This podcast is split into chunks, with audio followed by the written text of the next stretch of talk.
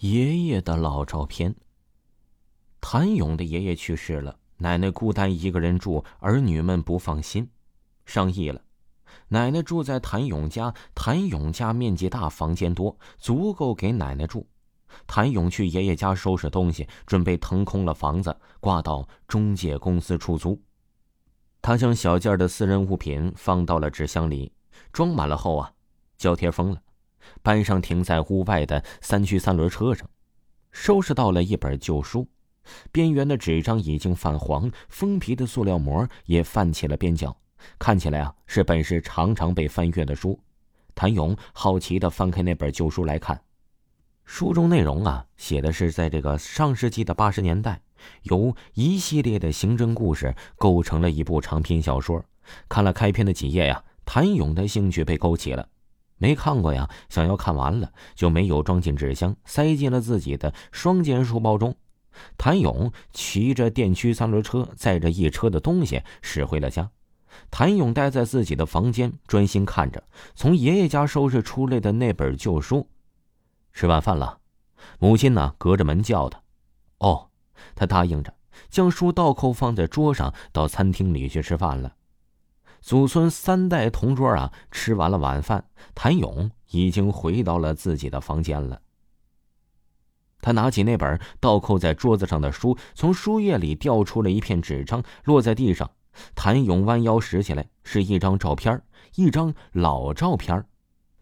原来呀、啊、是白底儿的相片纸，大片的泛黄了，只留一点空白。相片的背景是老式家居里的堂屋，相片中啊只照进了两个人，一男一女，分别坐在两张太师椅上。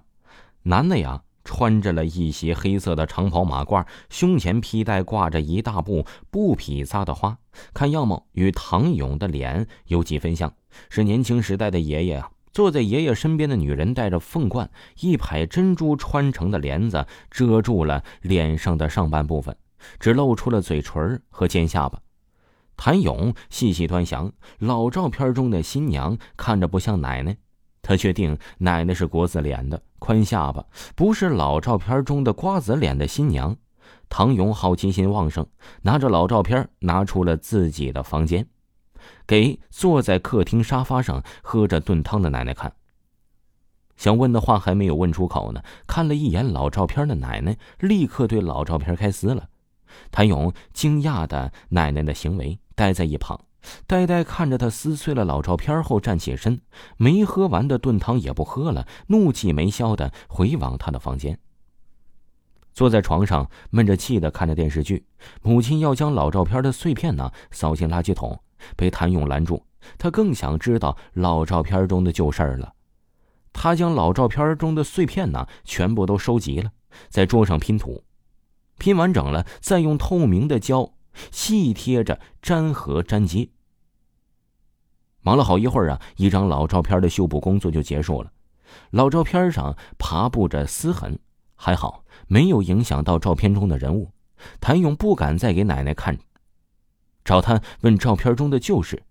谭勇啊就去找父亲问了，他正坐在书房的电脑面前，晃着鼠标在线玩着麻将，看到儿子递到眼前的老照片，退出了游戏大厅，喝着茶认真的回忆着，向儿子讲述这照片里的新娘不是奶奶，是爷爷的第一任妻子。看他凤冠上垂下来的珍珠帘子，是为了遮住紧闭着的双眼。新娘坐在太师椅上，也是被遮在宽大的旗装下的绳索固定在太师椅上，不然呢，软绵绵的身体是无法在太师椅上坐直了的。这个新娘啊是个死人，刚死去不久的，还未腐烂。爷爷完成了冥婚的仪式后啊，与死了新娘合影的这张照片，算是当时的结婚照了。爷爷啊娶她死了的新娘是她的表妹。当时啊，还没有婚姻法规定表亲不能结婚。当时的观念呢、啊，表亲结婚是亲上加亲的良缘。爷爷家和他的表妹家呀，都乐意做成亲家。双方的家长做主定亲的时候啊，爷爷在省城读书，家长们做足了婚姻，就在年底时啊，等爷爷回家过年，就把婚事给办了。距离爷爷家归家过年的日期啊，还有一个多月。在省城读书的他呀，突然接到了一封电报，速归县城火车站台等你。拍出电报的地址是县城，当时啊有火车通到县城，但速度啊比不上现在的动车。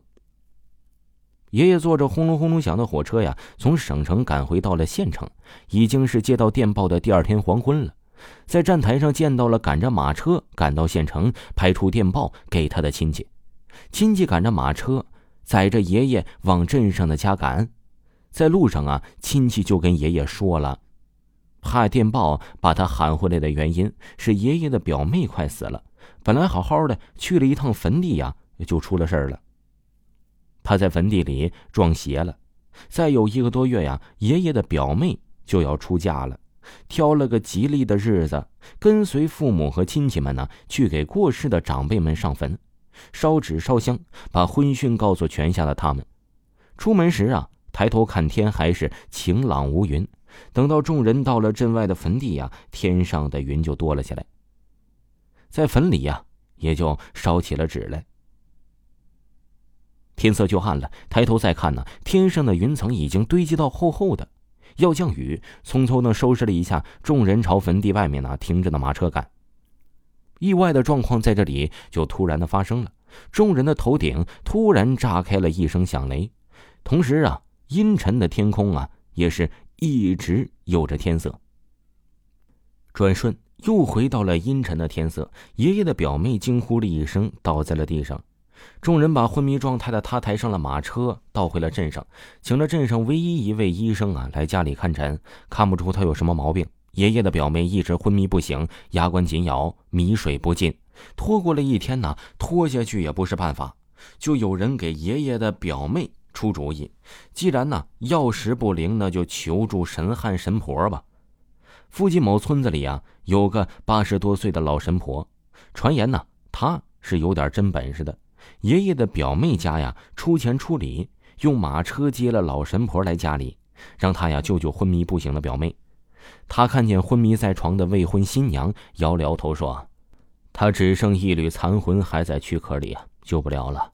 爷爷赶到了表妹家，握着昏迷在床上表妹的手唤着她。昏迷了两天呢，她竟然睁开了眼睛，却是回光返照，看了爷爷最后一眼，表妹合上了眼帘，落下了两行眼泪，咽气儿了。在爷爷的坚持下，家里为表妹的尸体穿上了假衣，戴上了凤冠，凤冠上垂下的珍珠穿成的帘遮住了她闭着的眼睛，用遮在宽大的假衣下的绳子把表妹固定在了太师椅子上，与爷爷啊合拍了结婚照。完成了冥婚的仪式后啊，表妹以爷爷的第一任妻子的身份下葬了。后来啊嫁给爷爷的奶奶心里一直憋着委屈，她只能是爷爷的第二任妻子。夜深了，谭勇坐在自己的房间里看书，突然背后响起了奶奶的声音。小勇回头看，奶奶光着脚站在他的身后，继续说，把那张照片烧给你爷爷吧。谭勇答应了，跑回奶奶住的卧室，想拿床边的拖鞋拿给奶奶穿。开了卧室的门，他愣住了，奶奶睡在床上好好的。他花了好一会儿的时间，挪动着脚挪回了自己的房间，抬头看，敞开着门的房间里那个光着脚的奶奶不见了。听众朋友，本集播讲完毕。如果呢您喜欢听维华的故事，可以搜索一下维华的乡村鬼事，您点击维华的账号就可以看到乡村鬼事这部鬼故事专辑了，是更加的惊悚，更加的细思极恐。希望各位朋友一定不要错过，咱们下期再见。